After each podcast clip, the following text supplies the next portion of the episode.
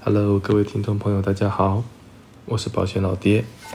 那今天来跟大家聊一下关于法定继承人这五个字。我相信哦，如果你把你的保单翻出来哦，有七成的人哦，你上面的受益人栏位是写的是法定继承人。那不是说写这五个字不对，好，而是前提是你究竟有没有了解写这五个字会带来的结果。如果你充分的了解到，你觉得这个结果是 OK 的。那当然就写吧，好就写吧，好。可是听完老爹今天的节目，如果你发现到说，诶，如果写这五个字衍衍生出来情况是你会担心的话，好，那就请赶快联络你的业务员，好做一下受益人变更吧，好，因为这五个字写下去，好，如果风险事故发生，哦是改不，是改不了的了，我就改不了了。好，那我们先聊一下，就是为什么哈这么多的受益人会写法定继承人哈？原因很简单，来，我们想象一个画面哦，今天业务员花了好大的功夫，呃，谈了好多次，哎，今天终于可以把这 case 签下来了。好，那就开始填要保书嘛，那就填填填填填，填到受益人栏位的时候，那呃，业务员就问保护说，哎，那这个受益人你想指定给谁？那客户说，哎呀，不然我爸爸好了。他说好，爸爸的名字呢？哦，某某某写上去。爸爸的出呃身份证字号你知道吗？呃，身份证字号，那不然我我打个电话问一下好了。一打去，我会把，我要你的身份证字号。啊，做什么？买保险。啊，买保险，保险买很多了，你买什么保险啊？我都帮你买好了，不要再买了啦，这样子。哇，case 都飞了，你知道吗？哦，所以业务员都已经学到经验了，哦，因为有太多太多过去这样的案例了。所以现在业务员怎么做到受益人栏位的时候，他就直接跟他讲说，哎。那这受益人部分，我们就先写法定继承人吧。好，之后要改再改就可以了。那客户就说：好好好好，就就就写了。会改吗？很难，很难。哦，通常都是出了事情之后才想到要改，那都来不及了。好，所以，呃，这五个字为什么那么常被写在要保书上？原因就是如此啦。好，所以业务员有责任。好，业务员有责任要提醒客户这个部分。好，那再来，我们就来聊一下。到底什么叫做法定继承人？我先，我们我们先不讲答案哈，我们先直接问一下听众朋友：如果今天讲法定继承人，你觉得第一顺位是谁？我讲百分之七八十的会跟我讲配偶，配偶不对。那再猜什么？再猜小孩？不好意思，小孩也不对。你会发现，我们对法定受益人、呃法定继承人这五个字的认知，根本是一知半解的。所谓的配偶，好，配偶他叫当然继承人，好，他不是法定继承人哦。我们来看，法定继承人是规范在民法一一三八条，好，一一三八条，他说法定继承人的顺序除配偶外，依序为，OK，所以看到了吧？配偶并不是所谓的法定继承人哦，配偶叫做当然继承人，所以配偶他身份很特别，好，就是他一定有得分。只要是配偶，他一定有的分，可是要跟谁分？跟法定继承人共同继承，就他一定可以分，可是你必须一定要跟别人分，除非他没有任何的法定继承人，他的他的财产才会完全留给所谓的配偶。好，只要有任何一个顺位的人在，他就必须要跟这些人去分哦。好，好，所以这部分大家先了解一下。那顺位是哪些呢？第一，直系血亲卑亲属。哦，所以不是小孩，他的正确讲法是直系血亲卑亲属。孙子女可不可以继承？可以啊，这叫代位继承啊。好，代位继承这个部分，好，所以不要讲小孩，小孩不完全正确哦，是直系血亲卑亲属。哦，第一顺位，第二顺位父母，第三顺位兄弟姐妹，第四顺位祖父母。好，所以只要前一顺位有人，后面的人就不会排上来。就是这样的一个方式，然后去做所谓的分配。好，那当我们了解到法定继承人的顺序顺序之后，那我们就来聊聊看，如果今天我写这五五个字，会造成什么样的结果？首先，有没有结了婚不打算生小孩的听众？有的话就要注意喽。啊，以下都是真实案例哦。好，以下都是真实案例哦。我老爹经手过一个客户哦。客户是家中最小的独子哦，上面有三个姐姐，那你可想而知嘛，这种这种这样的小孩长大过程其实会蛮辛苦的，因为三个姐姐会对他很不好不好，哦，就是独子，然后父母亲可能会特别疼爱嘛，所以三个姐对他是非常非常不友善的，好，所以他他大概在公离开家之后，很早就离开家了，他就跟他的几个姐姐都全部断绝关系，断绝往来了，好，那就就自己去外面打拼了，那有结婚没生小孩，那事业有成，哦，事业有成，那。可是他就是在五十多、五十出头岁吧，就就突然就就走掉了，走掉了，留下八千万的保险金，保险金。那身故受益人就是写法定继承人，那怎么给？怎么给？好，配偶当然继承人没问题，他一定有的分。第一顺位直系血亲卑亲属有吗？没有，因为没有生小孩。第二顺位父母有父母吗？父母已经不在了。那第三顺位是谁？是他的兄弟姐妹，他三个姐姐，好，应积分是二分之一，所以这八千万的保险金就是他太太拿四千万，他的三个姐姐拿四千万，OK，这个结果看你能不能接受。如果你觉得不能接受，那你就必须要帮你的受益人做一些安排，哦，这就是针对有结婚可是没有打算生小孩的，哦，那当然如果你跟妯娌的关系处得很好，那当然无所谓啊，不过真的有多少人妯娌关系是很好的？对不对？好，所以这是第一个情形，好要注意。再来哈，呃，结了婚生小孩哈，呃，那如果离婚呢？好，离婚的情形呢？老爹自己有个案例哈，夫妻结婚后生了一个小孩，后来先生在外面有小三，好就一直逼太太签字离婚，那太太就只好一个人就很辛苦的把小孩抚养长大，好抚养长大，好不容易小孩长大，哎。有能力了哦，开始工作了，也也做得不错，然后可以开始分担家计啊，照顾妈妈的时候，就出意外走了，出意外走了。那保险金加一加，哦，团保啊，意外险啊，加一加，大概两千万，两千万。那呃，身故受益人、法定继承人，那怎么分？呃，没有配偶，所以给父母，父母就是均分嘛，所以他那个呃那个。那个抛弃他们的爸爸，跟含辛茹苦的妈妈一人分一千万，那这个结果你能不能接受呢？如果可以接受，写法定吧；如果不能接受，拜托你指定受益人，指定受益人。OK。那其实说到离婚，真的是最麻烦的哦，因为离婚会衍生出来的问题非常非常的多，尤其又是有小孩的情形。再举个例子嘛，今天也是我的案例啊，今天 A 跟 B。结婚生了一个小孩，那后来离婚了。那因为 A 家非常非常的有钱，所以 B 在离婚的时候就跟 A 家要了很多很多的钱，所以 A 家全家都很不爽 B。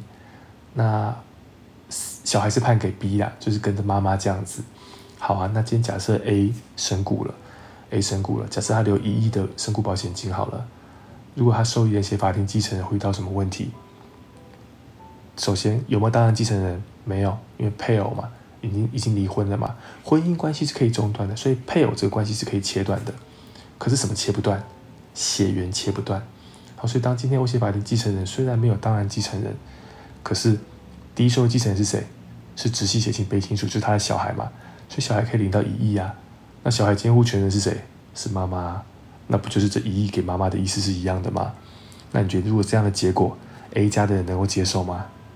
对啊，所以这就是写法定继承会遇到的问题嘛，哦，就是就是这样，所以真的要很谨慎，哦，真的很谨慎，不要不要说老爹都讲一些那些特殊的案例哈，那你想一下，这个女生要听，哦，女生要听，女生嫁了人，生了小孩，OK，那可是其实女生多数都还是会很很很担心，也会很照顾自己的家人，好，会担心自己的父母亲可能没有人照顾之类的。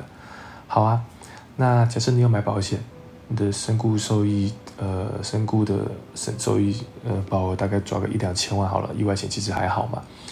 那如果今天你的身故受益人写法定继承人，会遇到什么事情？当然，当然继承就是配偶，所以配偶可以分。那第一顺位继承是谁？是小孩，所以小孩把父母挡住了，所以钱就会给配偶跟小孩做均分，所以你的父母也是一块钱都拿不到的，一块钱都拿不到的。那如果这是你的原意，那当然无所谓。可如果你的规划保险的意义是希望同时能够照顾到自己的家人的话，那你写法定继承人就会会跟你原本的希望是有落差的，懂吗？好，所以针对已婚的女性，尤其是有小孩的，没有小孩没问题，因为父母亲跟你的配偶去做分配嘛，均呃二分之一二分之一嘛。对，可是如果你是有结婚有小孩的人，那第一顺位就把妈妈把父母亲这边挡住了。所以如果你想要留一些钱给自己的父母亲的话，请你用指定，不然你的爸妈是分不到的，哦，是分不到的。这个也是要提醒大家的。就算真的啦，哦，以上都没有你担心的问题，那些法定继承人还会遇到一个，呃，理赔上的困扰，就是不是那么容易做继承。怎么说呢？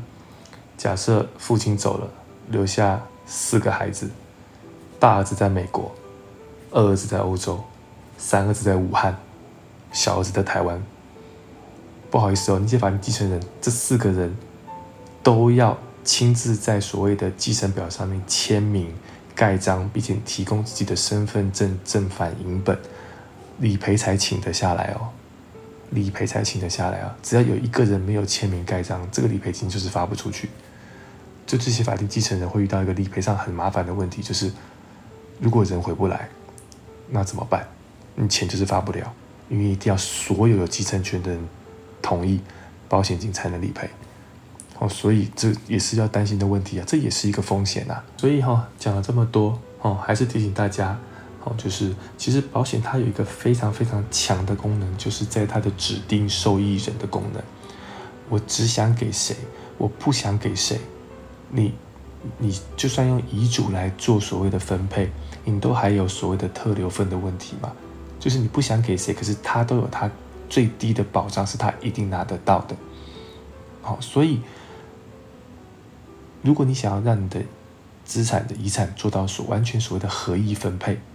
就是照我的想法做分配的话，其实保险金的身故的指定受益人是一个非常非常强的功能，因为我指定给谁，就是给他，保险公司想给别人都不行，它的效力是非常非常强，甚至高过于民法的特留份的，好，所以不要小看这个这个功能哈，真的，所以我觉得啊，你今天你买保险就是为了做风险管理嘛，那风险管理是就是做最坏的打算啊。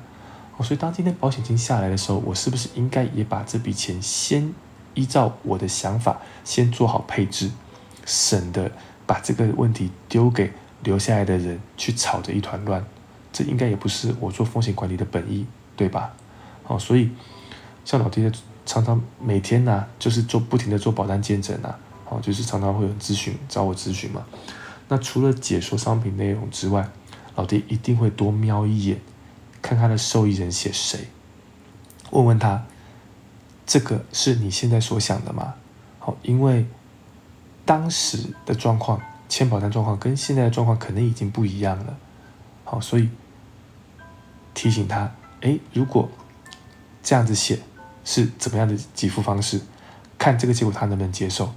哦，如果可以的话，那当然 OK，那就不用去调整了。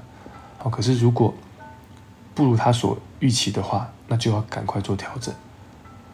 是生前哦，就是发发生事情前，都很好调整，签个名就生效了。可是如果事后想来调，我跟你讲，真的没办法，真的没办法。好，所以这样子提醒大家哦，这样就是法定继承人这五个字，不要乱用，好，不要乱用。可以的话，受益人最好是指定，好，指定。最后帮大家补充一个小常识哦，就是比较有经验的业务员哦，他会在受益人的栏位哦，最后会帮你补上法定继承人这五个字，好，所以所以不是这样不好哦，哈，他这样是有原因的哈。比如说今天我的第一顺位写太太，第二顺位写小孩，OK，那有经验的业务员会在后面再加法定继承人五个字，那为什么加这五个字？哦，就是避免所谓的统灾，统灾，呃，简单来说哦，就是像是之前华航的那个空难，名古屋空难，或是复兴航空的空难的时候，就发生很多很多这样的案例，就是全家一起在飞机上啊，对，那所以今天当今天被保险身故的时候，他的受益人也一起身故了，那依照保险法的规定，如果今天你的身身故保险金是没有指定受益人的时候，就会推定是被保险人的遗产。比如说我留下五千万的旅平险，我买了五千万旅平险加个人险，五千万的保险金。好，那当今天呃没有受益人的时候，这五千万就是会推定是他的遗产，好要缴遗产税。好，那呃所以业务员会这样做，就是因为避免同灾，所以我在后面再加个法定继承人，所以就算我指定的人不在了，我还有法定继承人，那只要法定继承人他就是所谓的指定的保险金给付，就免纳入遗产课税。好，就不计入遗产课税这样子，好，所以这是比较有经验的业务员的做法，好的做法。那可其实啦，好，其实如果你去看条款，好，比较大的公司，好，在受益人指定那个地方，好，大概在条款的第三十多条吧，有一个受益人的指定，他都会写到，就是说，哦，呃，如果如果今天呃受益人同时或先于被保险人死亡。就是同灾的情形嘛。